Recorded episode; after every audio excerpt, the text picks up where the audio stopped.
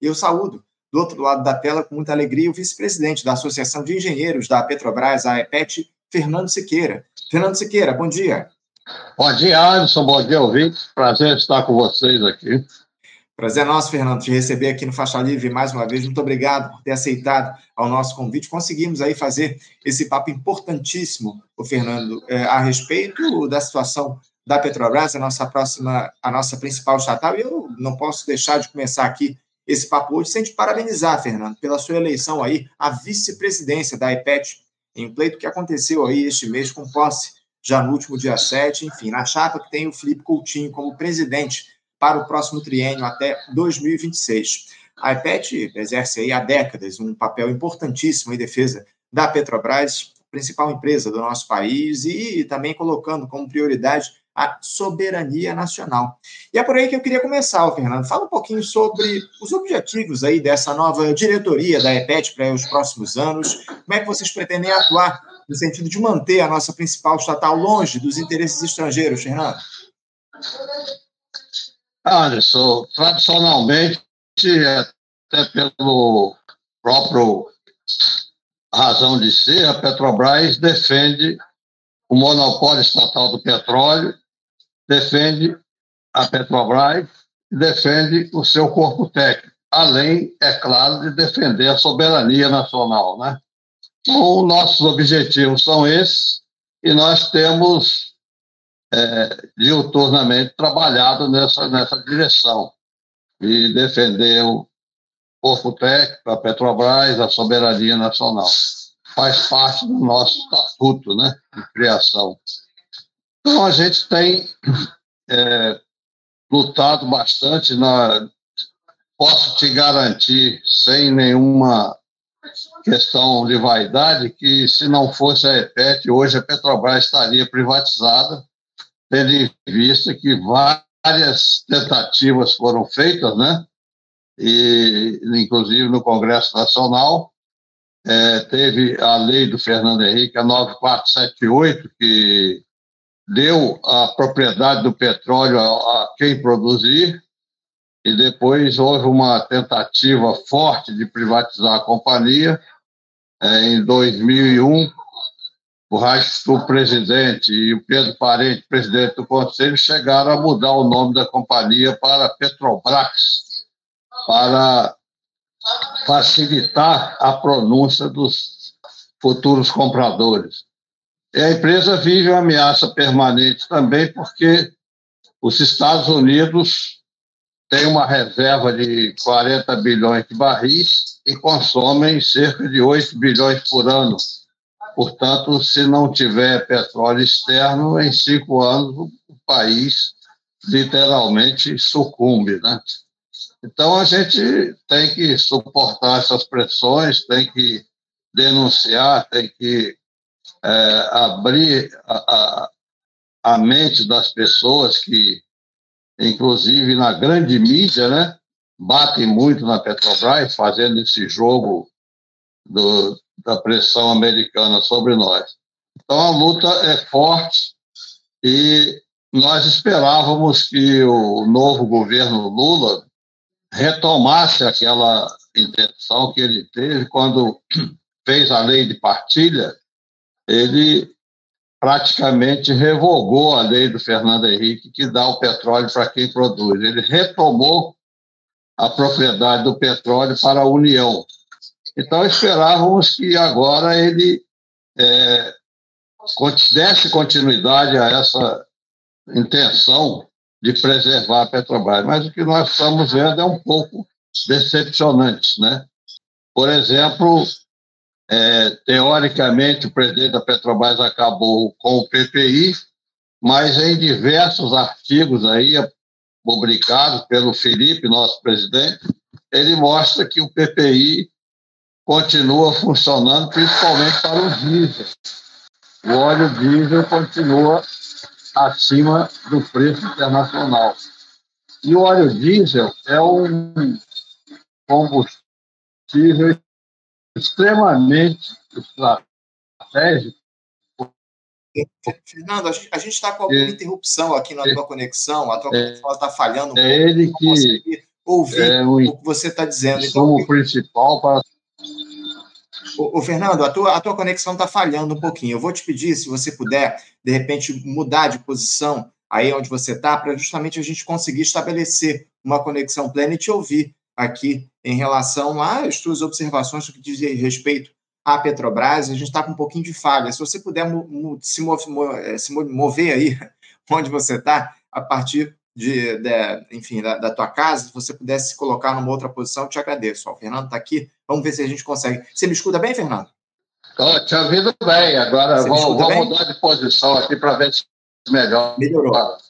Melhorou, melhorou sim. Agora é a gente escuta bem. Meu eu, telefone... eu, eu, eu queria. Você está me escutando bem agora? Estou te, escutando sim, ouço bem sim, Fernando. Mas eu, eu queria que você é, fizesse uma análise, por favor, Fernando.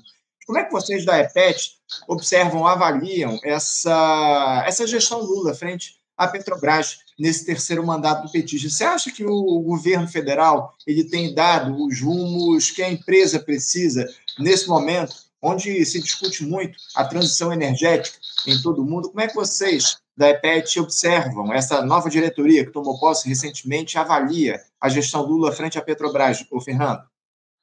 É exatamente o que eu estava falando, né? Que eu acho que infelizmente o som sumiu aí. É que nós da EPET tínhamos a expectativa que o Lula retomasse a ideia de recuperar a posição da Petrobras, por exemplo, é, acabando com o PPI. E isso não aconteceu. Hoje, o óleo diesel está, inclusive, acima do preço de paridade de importação. Inclusive, é, o, o, o, nosso presidente Felipe fez vários artigos mostrando isso, né, que o, a direção da Petrobras continua, de uma certa forma, mantendo o PPI, porque o preço do diesel está acima do mercado internacional. E isso é péssimo, porque o diesel é o combustível mais estratégico, é aquele que é insumo para transporte de pessoas, de materiais, de produtos agrícolas, enfim. Então, isso gera uma inflação mais alta do que poderia, poderíamos ter, né? Então, é, a nossa expectativa ainda não foi atendida com relação ao governo e principalmente à Petrobras. Tem aí a questão do fundo de pensão, que também está mal resolvida, né? Fizeram um grupo de trabalho aí que está enxugando gelo, não chega a lugar nenhum, não, não deu uma solução. A Petrobras deve ao fundo de pensão mais de 40 bilhões, porque é, na década de 90, a Petrobras deu um incentivo à aposentadoria com 30 anos e o cálculo atuarial do fundo de pensão é para 32 anos. Então, antecipou a aposentadoria do pessoal em dois anos, dando um, um lucro para a Petrobras, que deixou de pagar os salários, mas dando um prejuízo de, na época, de 2 bilhões, que hoje representa 16 bilhões. Aí, como a, a, a classe petroleira entrou na justiça em 2020, 2001 e até hoje, 2024, não tem sequer julgamento da primeira instância, eles consideram que é, a possibilidade da Petrobras é perder é remota e aí não, não, não coloca esse dinheiro no fundo. Ora, vamos jogar com, com a falha, com a, com a da justiça para não pagar o que deve? Então, a questão.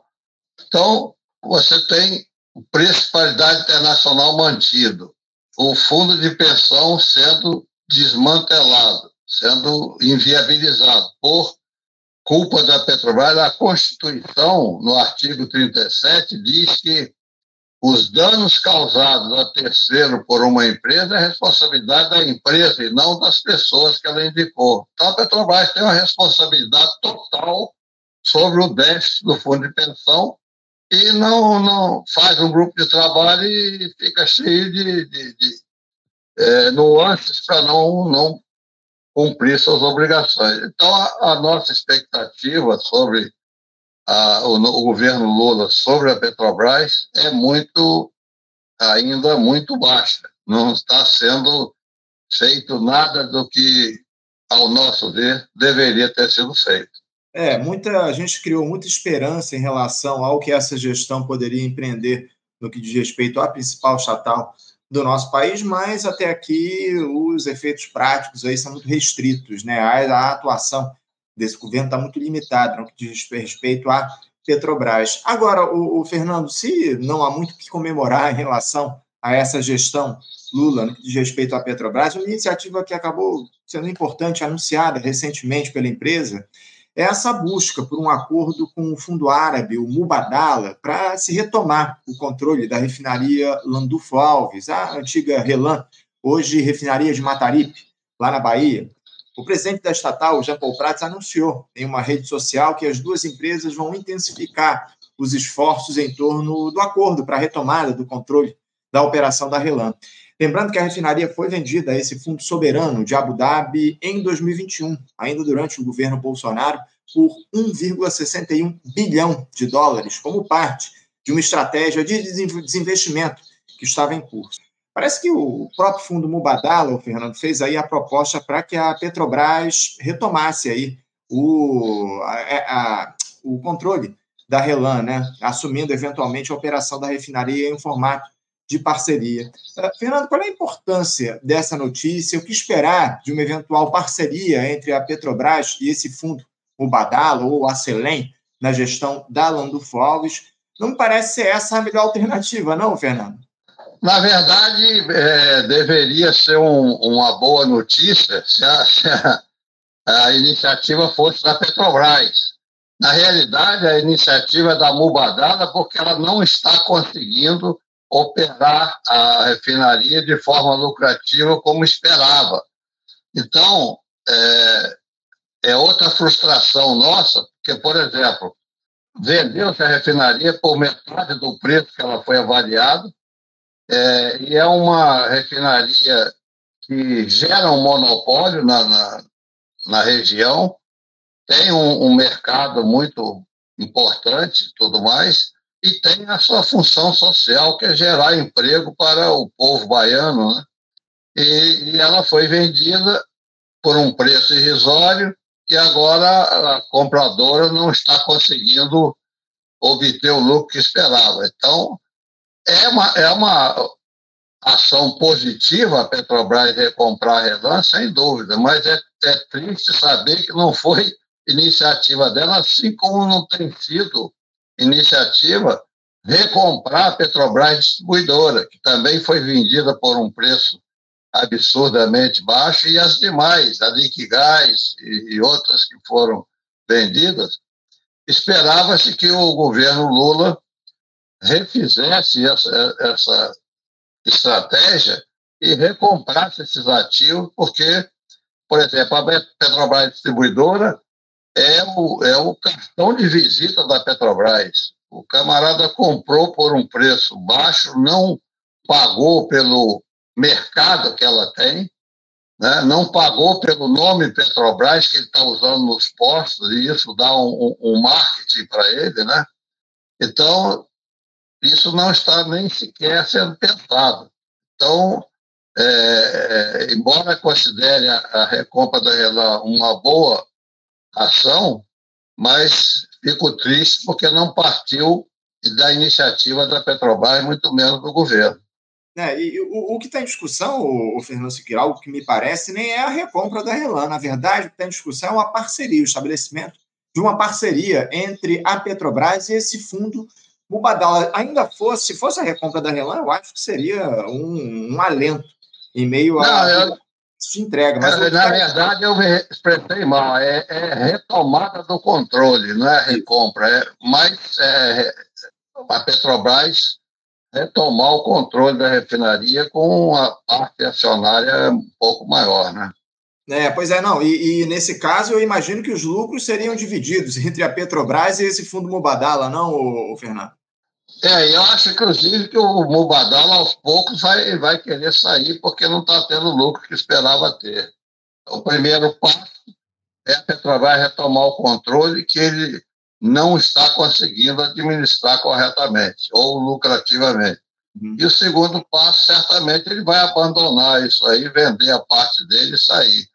Então, é. eu, eu acredito que essa é, é a ideia, né? porque o Fundo Mubadala no mundo inteiro quer ter lucro e não uhum. ficar administrando, social, é, preocupado com a parte social. Parte dele é lucro, logicamente. Quem é, tem preocupação social por dever de criação é a Petrobras. Né? Exato, exato. O que chama atenção, o, Fernando, é o fato desse fundo árabe não estar tá conseguindo ter lucro no momento em que a, a refinaria Landuflavos, aliás, o, o óleo diesel, a gasolina, enfim, os combustíveis na gasolina têm os maiores preços do país, né? Isso é que chama atenção, né? Como é que a empresa uh, não consegue ter lucro com os valores dos combustíveis nas alturas, o Fernando? É, porque não, não tem a capacidade de administração ou a experiência, né? O grupo que está lá não tem experiência de administrar uma refinaria. E a refinaria dá lucro, a Petrobras tem um lucro bastante grande com a refinaria, né? Até porque, por exemplo, o, o óleo diesel custa em torno de um real pra, por litro para ser fabricado e está sendo vendido por três, quase quatro. Então, um lucro aí de 300%. Então, isso aí é falta de capacidade gerencial, que está gerando essa incapacidade de obter lucro. E aí o camarada quer devolver o comando para a Petrobras, certamente para usufruir da capacidade gerencial que a Petrobras tem em gerenciar a refinaria, né? Né chama atenção, de fato, esse, esse caso aí envolvendo a Relan, a Landulfo. Eu também queria te ouvir, Fernando, para a gente fechar aqui o nosso papo a respeito dessa polêmica resolução 59 lá do Conselho de Gestão de Previdência Complementar, do CGPC, órgão que regula os fundos de previdência das estatais do nosso país. Essa resolução que foi alvo aí de crítica sua em um evento recente que foi promovido pelo Sindipetro, sindicatos petroleiros aqui do Rio de Janeiro, ele permite, ela permite essa resolução, a retirada de patrocínio desses fundos, bem como a criação de um plano instituído em qualquer banco, a revelia e sem anuência dos demais patrocinadores, algo que traz um enorme risco aí para esses fundos de previdência, como o fundo Petros aí que você citou anteriormente, Petros que já vem sendo aí sofrendo demais nesses últimos anos. Eu gostaria que você explicasse rapidamente aqui para os nossos espectadores, ô Fernando, os perigos estão colocados aí com essa resolução 59 do CGPC aos fundos de previdência das estatais, por favor. É, essa resolução 59 é fruto de, de fazendo um pouco retrospecto, um retrospecto histórico, o governo Fernando Henrique foi um governo voltado para privatizações, inclusive da Petrobras. E para privatizar, os compradores não queriam compromisso com, com a presidência, né? Petros, é, Previ, etc. Então, eles, em, em 2001, fizeram a lei complementar 109, cujo artigo 25 permite à empresa retirar o patrocínio. E isso, é, é, ao meu ver, é inconstitucional, porque é uma quebra de contrato. Né? Você assinou um contrato com a Petrobras de que ela garantiria uma renda vitalícia no, no final da sua, da sua vida, e isso está sendo quebrado pela retirada de patrocínio. Tem várias retiradas de patrocínio, vários fundos aí, inclusive a Braskem, que deixa os participantes é, totalmente desamparados. E aí veio a Resolução 59, que no seu artigo 10 permite não só a empresa retirar o patrocínio, mas inclusive criar um, um fundo instituído e jogar o pessoal lá. Criar, por exemplo, um Santander da vida. E joga o pessoal lá, e aí, no artigo 13, você tem a opção de pegar o dinheiro ou procurar uma outra instituição. Ora, a grande maioria do, do pessoal aposentado da fundo de pensão tem a idade avançada e não tem experiência nessas coisas. Então o cara vai ficar totalmente desamparado, sem saber o que fazer, vai deixar lá no banco o seu recurso, né, que é reduzido pela idade, você tem a sua reserva matemática reduzida por dois fatores. Primeiro, um déficit de 40 bilhões, que você vai pagar a sua cota, então a sua reserva matemática cai muito. Segundo, que por cálculo atuarial, a sua expectativa de vida é, é pequena, então o seu, sua reserva matemática sofre uma redução drástica, enorme, né, por conta de que você já deveria ter morrido, está vivendo aí de teimoso, então você não precisa de dinheiro. Esse é, esse é, o, é o fundo desse cálculo. Então, você que assinou com a Petrobras há 50 anos um contrato que garantia a sua renda vitalícia, de repente vai ficar muito desamparado em função do déficit e da redução atuarial do seu benefício. Então, eu acho que isso é uma covardia, porque as pessoas idosas é, precisam de recursos para comprar remédios e, e, e, tratamento médico, etc. E aí pegam esse dinheiro, botam lá e, e não tem mais plano de saúde, porque não tem é, sustentabilidade política e social a, a, a empresa manter um plano de saúde para essa pessoa, uma vez que não tem mais vínculo nenhum, então vai acabar também perdendo o plano de saúde. Uhum. Ou seja, é uma covardia o que está sendo feito. Eu, pessoalmente, acho que a retirada de patrocínio é inconstitucional, porque rompe um contrato em prejuízo do participante. Então, é, quem está por trás disso, os Estados Unidos que querem a Petrobras no pré-sal, mas sem o, a, o, o compromisso com a Previdência, e os bancos que não se conformam que as, as entidades fechadas é, usem, manipulem 1 trilhão e 200 bilhões sem que os bancos botem a mão nisso daí. Então, Sim. é o lobby dos bancos é o lobby dos Estados Unidos que está fazendo com que os participantes do fundo de pensão fiquem numa situação absolutamente insegura.